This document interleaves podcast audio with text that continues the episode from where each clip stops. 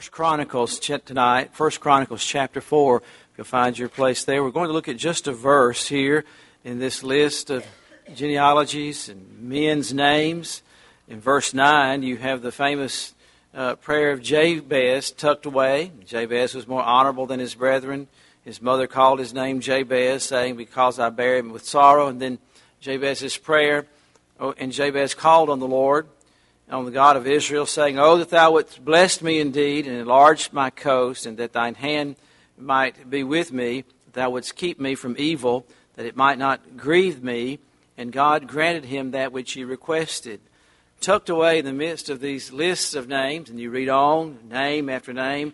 And then in verse 23, I want us to lend our attention tonight. These were the potters, and those that dwelt among plants and hedges and there they dwelt with the king for his work. May the Lord open our hearts and minds to his word tonight. Our gracious Heavenly Father, we thank you for all the treasures, the gems, the jewels hidden away in your scriptures. Oh, the depths of the riches, both the wisdom and knowledge of God, how unsearchable are your judgments and your ways past finding out. And as we mine out the gold of your word. I pray that you'd bless us tonight, Lord. We've come to hear from you. Would you build us up in the faith? Would you help us to be fruitful and productive and blessed children of God? And in this local fellowship, Lord, may we all bear our part of the burden and do the work of the ministry. We thank you for these workers and the pattern that you've given to us in your word. And help us tonight. In Jesus' name, amen. First Chronicles chapter 4 and verse 23 These were the potters and those that dwelt among plants and hedges, and they dwelt with the king for his work. Throughout the scripture, the Holy Spirit records for us all kinds of pictures to help us to see and to illustrate spiritual truth. The work of the Lord is often, sometimes referred to as a temple, the body of Christ, a vineyard, and here we see some interesting words used to describe the Lord's work and the king. We have in these verses a whole family of craftsmen, of handicraftsmen, tradesmen, who applied themselves to all kinds of handwork. Uh, they had distinguished themselves in these areas. Verse 21 tells us of families who devoted themselves to making expensive linen. It's also noted in their genealogy that there were those that the best weavers in the kingdom they made the priest the garments for the high priest, the holy garments of precious linen. Verse 14 tells us of another family of craftsmen, and these all dwelt together in a valley that the commentator Matthew Henry calls the great the valley of craftsmen. And we see them here together, dwelling and serving and doing what their hands could do for the kingdom and for the king. They evidently chose to live close together, among others of the same talents as theirs, to compare notes, to help the, one another improve their craft, their weaving, their pottery, whatever it was, their planning, all that that was done for the king. And by so doing, everyone else's reputation in the valley was esteemed because of the excellent work that came from there. Throughout history, uh, craftsmen would join together in guilds. Uh, Paul was a tent maker, and whenever he would go to a city, uh, he would join himself. He would go to a certain area of the city where all the tent makers joined together. That's how he met Aquila and Priscilla. They would share tools, they would share knowledge of how to, to do their crafts, and uh, kind of un, uh, different than it is today. People tend to, to shy away and to protect their secrets, the trade secrets, and, and uh, be protective of their work. But in these days, in the verse that we have illustrated here, these people would join together in groups. The potters, uh, the, the weavers, and the different ones would join together and help each other. And by that, they all became better and famous in their work for the king. Even today, if you were to go to, uh, if you go to certain places, you'll see uh, out uh, on the, the window or hanging above the, the shop, uh, you'll see the phrase by appointment to the queen. It's a very esteemed privilege to be chosen of the queen, that their wares, their work, their service has been used by her, and uh, they brag about it, and rightfully so. They want you to know that they have a, a, an arrangement with the queen to make certain things for her, whatever their, their trade may be. You might see an umbrella shop, and they'll have a sign there by appointment of the queen. That means she uses them. and what a noted thing that, that is to have that approval uh, of the queen uses us. One of the craftsmen married the daughter of the king of Egypt, according uh, to verse 18. And they all brought up their children from one generation to the next to take up the father's work. And historically, that's the way it was. That once you were born in a certain family of serving in certain ways, a, a certain craft, that would be play, uh, carried on from generation to generation. They were not ashamed of being craftsmen, of working with their hands and uh, doing what they did. Spurgeon said that he thought that the potters here in his uh, sermon on this text represented those who worked with children, who formed lives. And uh, as we saw this morning, the children's choir here, I thought of this verse the potters who help mold young people and, and, and uh, instill the Word of God in their hearts and minds.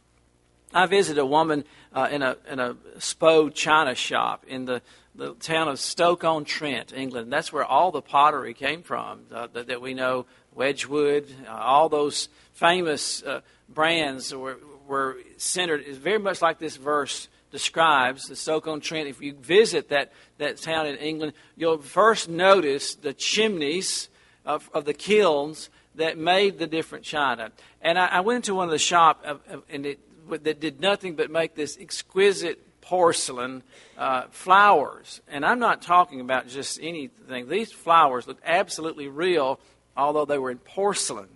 Unbelievable roses and other things. And, and she said they were paid by how many dozens they could turn out in an hour.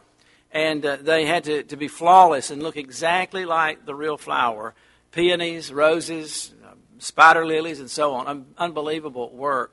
And she said it was a dying art. There were very few who even uh, would do it anymore. It, it required so much attention and skill and uh, tediousness, and that it, she d- didn't know if it would even survive to the next generation. This was just a few years ago that that particular kind of art would die out. She was very proud of her work, and rightfully so. And uh, I thought of this verse. There were also potters and gardeners, our, our verse tells us, who worked for the king. They dwelt among plants and hedges. And we often use that phrase in the vineyard of the Lord, in the garden of the Lord. Life is made up of work, it is a, a gift from God.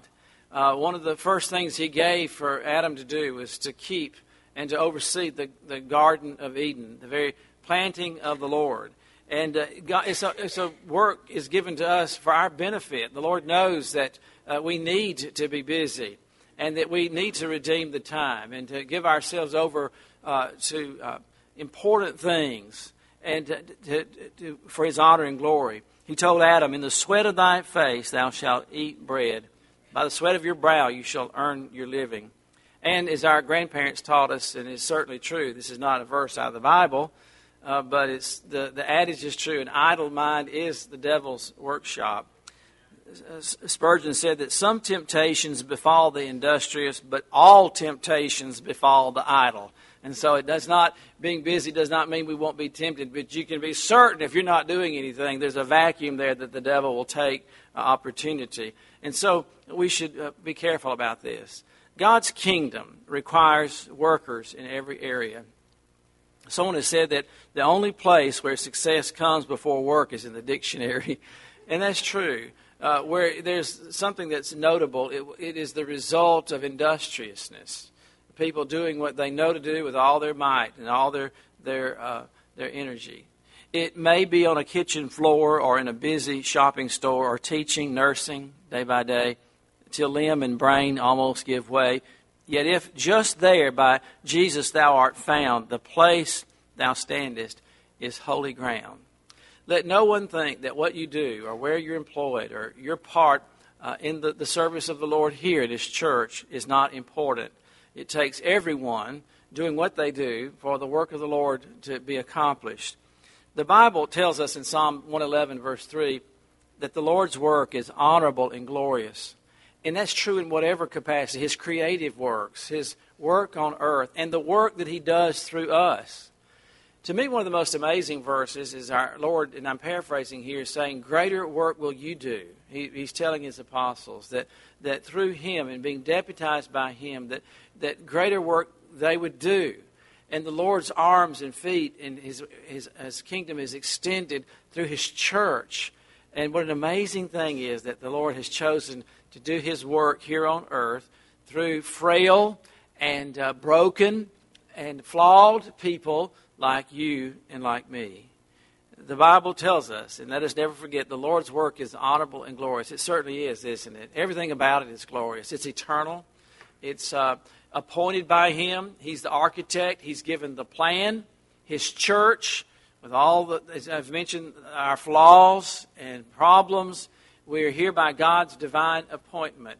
And uh, it's such a glorious thing. We should be teaching our children this. Please let your children know that the Lord's work is glorious. It's a privilege that whatsoever their hands find to do, they should do it with all their might, to do it with their might. It grieves me to see so many believers, children, not being faithful to the Lord's work and to His church.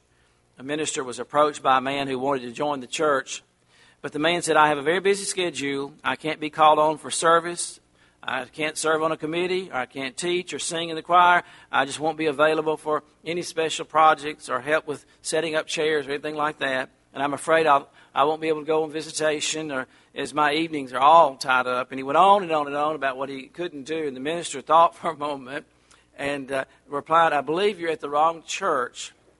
The church you're looking for is just down the street on the right and I think that that church will be better suited for, for what you can do and for what you're looking for. And the man followed the, preacher's directions, and he soon came to an abandoned, boarded up, closed building uh, with a sign on it for sale. It was a, a dead church gone out of the business. Now, it takes a church full of workers, of, of potters, and those who dwell among plants and hedges that dwelt with the king. Notice there, with the king and for his work uh, to do what, what the church needs, needs to get done. God doesn't bless laziness. It, he doesn't bless lackadaisicalness, just any old thing that goes, especially when it comes to his business. Uh, God doesn't call lazy people. D.L. Moody said, It is observable that God has often called men to places of dignity and honor when they have busy and honest employment of their vocation. Saul was seeking his father's donkeys and David, his father's sheep, when he was called to the kingdom. The shepherds were feeding their flocks when they were heard the glorious revelation of the Lord coming. God called the four apostles from fishing, from Matthew from collecting taxes, Amos from the horsemen of Tekoa, Moses from keeping Jethro's sheep, Gideon from the threshing floor, Elisha from the plows. God never calls a lazy man, and God never encourages idleness and will not uh, despise persons in the lowest of employment.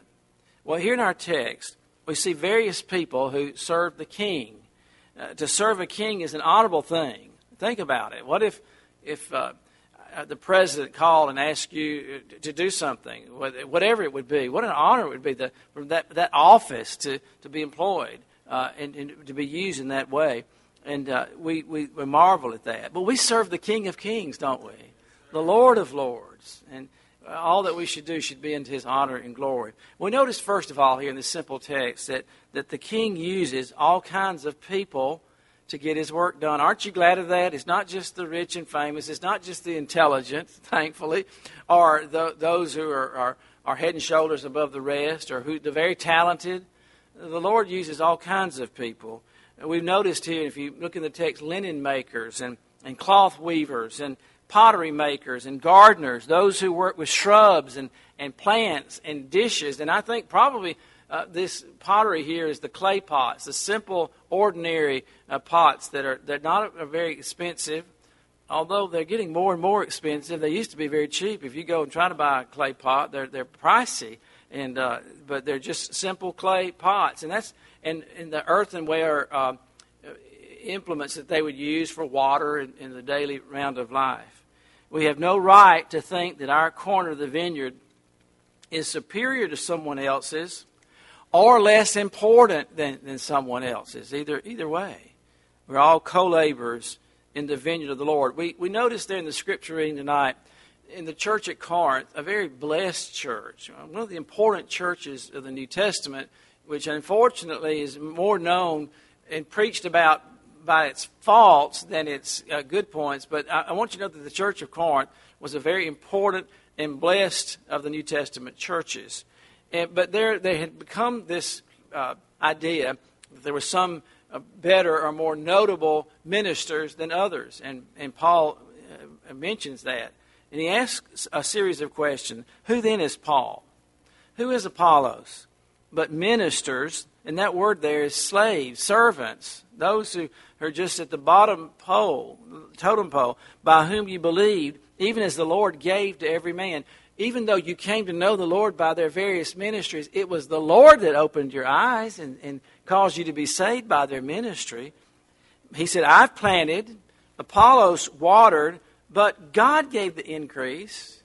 You plant a seed in the soil, only God can make that seed die. It has to die, as that our children sang to us this morning, and, and bring forth fruit. And do you know only God can do that? All the fertilizer in the world can't do it. The most rich soil. I was reading recently about composting and how to do it. My compost pile just doesn't produce like what I see others do. And it dawned on me, I guess you have to go out there and turn it and do a little bit more than what I'm doing to it to make it the rich soil that it should be.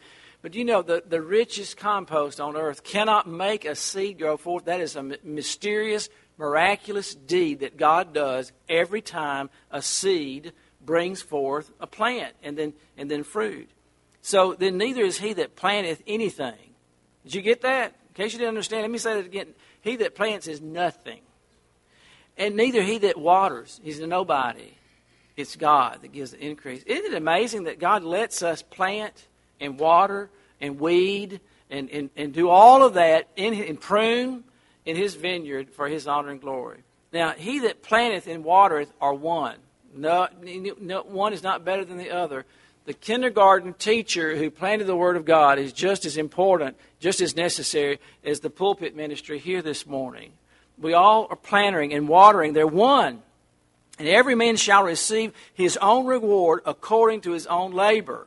Some might think the pastor, the preacher, uh, would have a greater reward than the nursery worker, but I'll tell you, those nursery workers there, whispering in the ears and reciting verses to those babies, are doing the, the, the foundation work for everything else that we'll do here. Isn't that amazing? And the primary teachers, we are laborers together with God. You're God's husbandry, you're God's planting, you're God's building. Again, he gives various illustrations here a building, a planting, according to the grace of God, the gifts of God, which is given to me as a wise master builder. I have laid the foundation, another is built thereon, but let every man take heed how he buildeth thereon. Some people think it's okay. At least I did it. There I did. I did it. That's all. They never take into account how, the motivation, why, the how behind what we're doing. And we ought to often take a, a, a moment as we're doing here this evening and just look back as workers and planters and potters among the hedges in the kingdom of the Lord to take note how am I doing? Why am I doing it? What is the motivation? Am I giving it my best? Am I sacrificing uh, in this area of, of serving the Lord? We serve a great King. And He calls us, and He equips us, and He places us in our places in the kingdom. We notice in the parable of the talents severally as He sees fit. He knows exactly what He can trust us with and what we should be doing. But it's for His honor and glory. Now, we see great variety in the kingdom. We see a great variety in the human body, the cells and the members of the body. There's such variety here. In the, in the uh, uh, garden, for example, the hedges and all that he mentions here, the different kinds of workmen. One thing we see, the Lord loves variety. He made a myriad of creatures and plants and, and animals, and, and all of us are absolutely different. There are no two of us alike. You know, just as, as every snowflake is different, all of that points to a creator who has who delights in intricacy and design and variety. And not all are, if, if you go along with the analogy of the king, not all are ladies in waiting, not all are lords and nobility, not all live at court in the palace at this time, but all are employed in the service of the king for the glory of the king. God is a God of variety and he is greatly pleased with our various callings and abilities.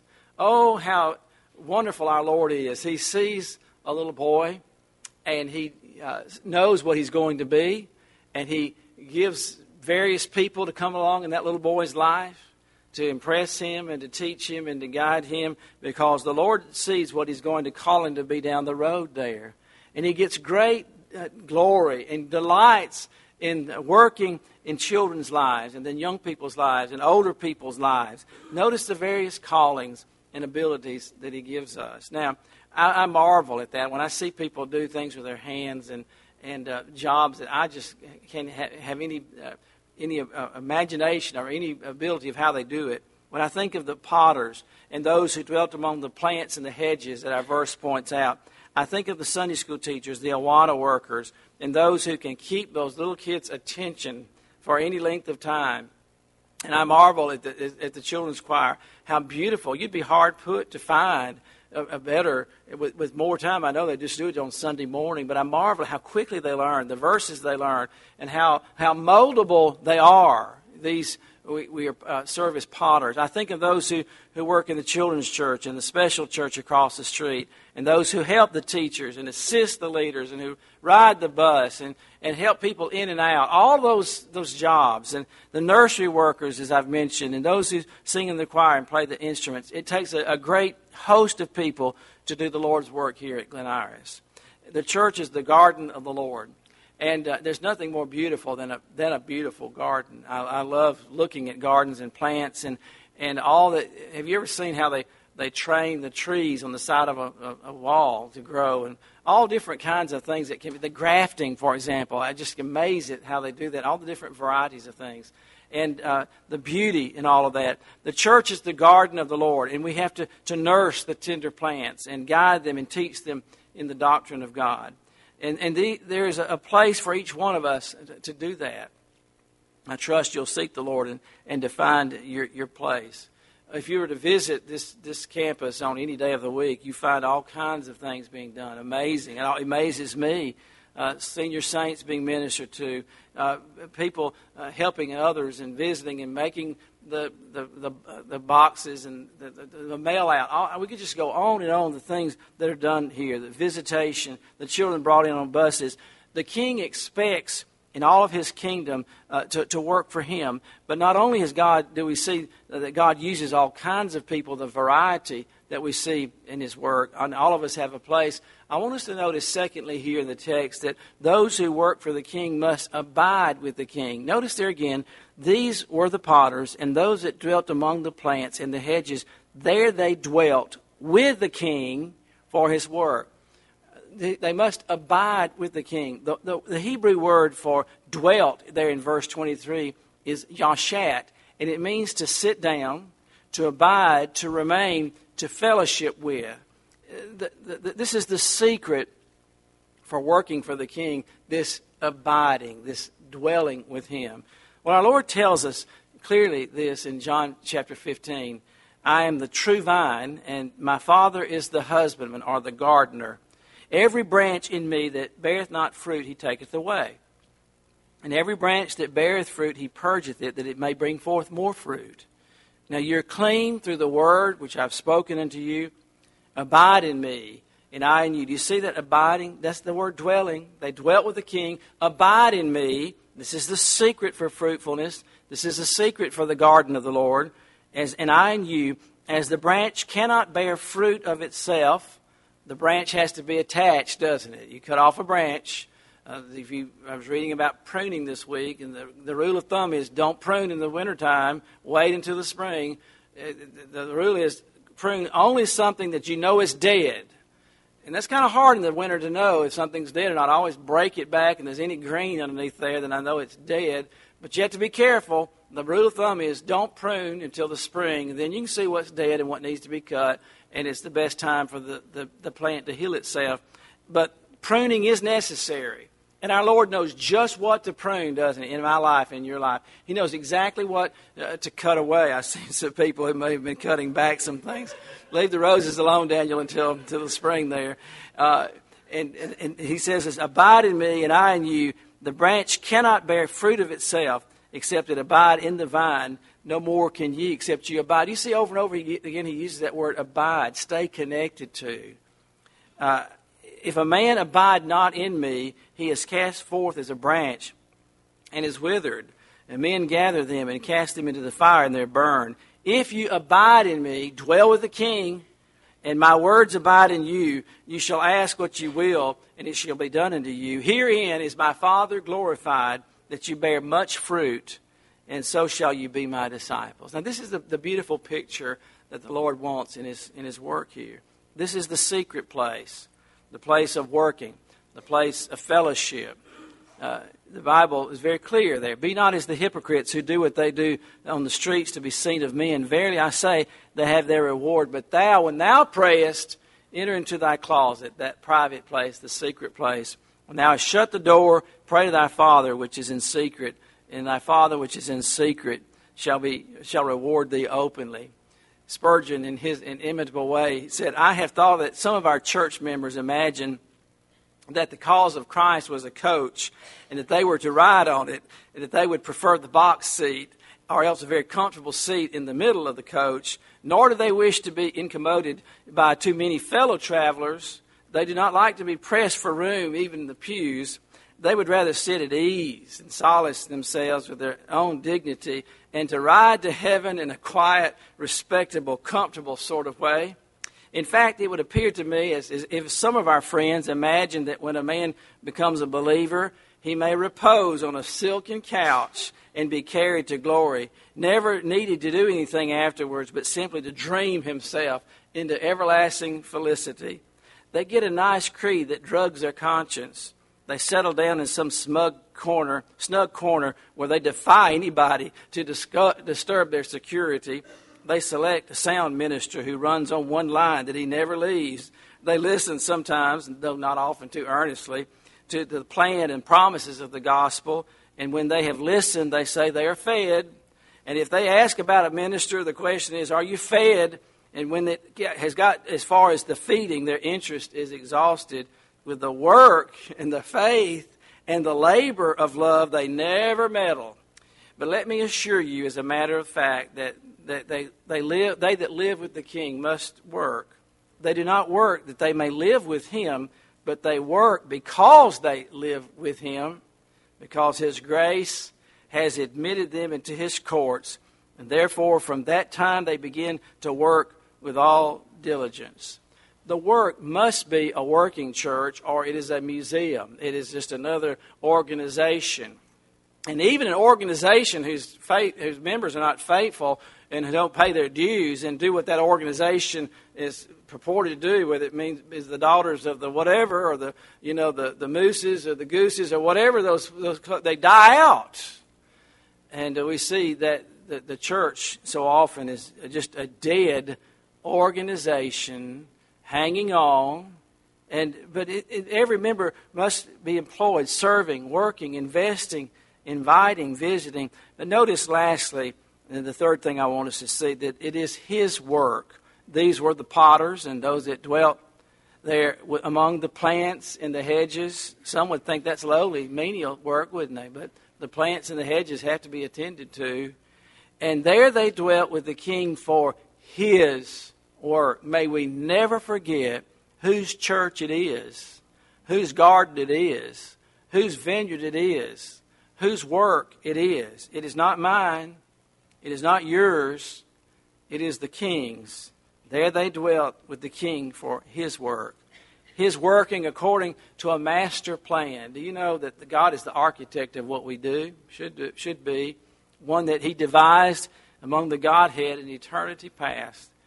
He has ordained you to, to serve the king for such a time as this. You're called to the kingdom for this hour, for this time. Psalm 139, verse 13 says, Thou hast possessed my reins. Thou hast covered me in my mother's womb. I will praise thee, for I am fearfully and wonderfully made. Marvelous are thy works, and that my soul knoweth right well. My substance was not hid from thee when I was made in secret and curiously wrought in the lowest parts of the earth. Thine eyes did see my substance, yet being unperfect, and in thy book all my members were written, which in continuance were fashioned, when then yet there was none of them. How precious are thy thoughts unto me, O God! How great is the sum of them. Someone is thinking, I know, I don't know much. I don't have much. So I'll just keep to myself and hide my one talent in the earth. Oh, no, no, that's the worst thing that can be done. Jesus said that it is a worthless and unprofitable servant who thinks like that. And uh, they, they just hide and not use what the Lord has given to him. Serve the Lord with gladness. Come before his presence with singing. Use what you have. Use the opportunity, the life that you have. These fleeting moments of life is all that we have. Serve him with all that we have, and he will be greatly glorified. These were the potters, those that dwelt among the plants and the hedges, and there they dwelt with the king for his work. May the Lord bless us and use us until he comes again. Now, gracious Heavenly Father, we thank you for sending our Savior to us and Lord, for Him being the example, working and laboring, showing us the pattern. And Lord, we ask that you equip us, and may we work according to your divine master plan that you've so graciously given in the Word. May we be busy and labor for you and endure hardness as good soldiers and look forward to that day when we stand before you. May we all hear, Well done thou good and faithful servant. We pray in Jesus' precious name. Amen.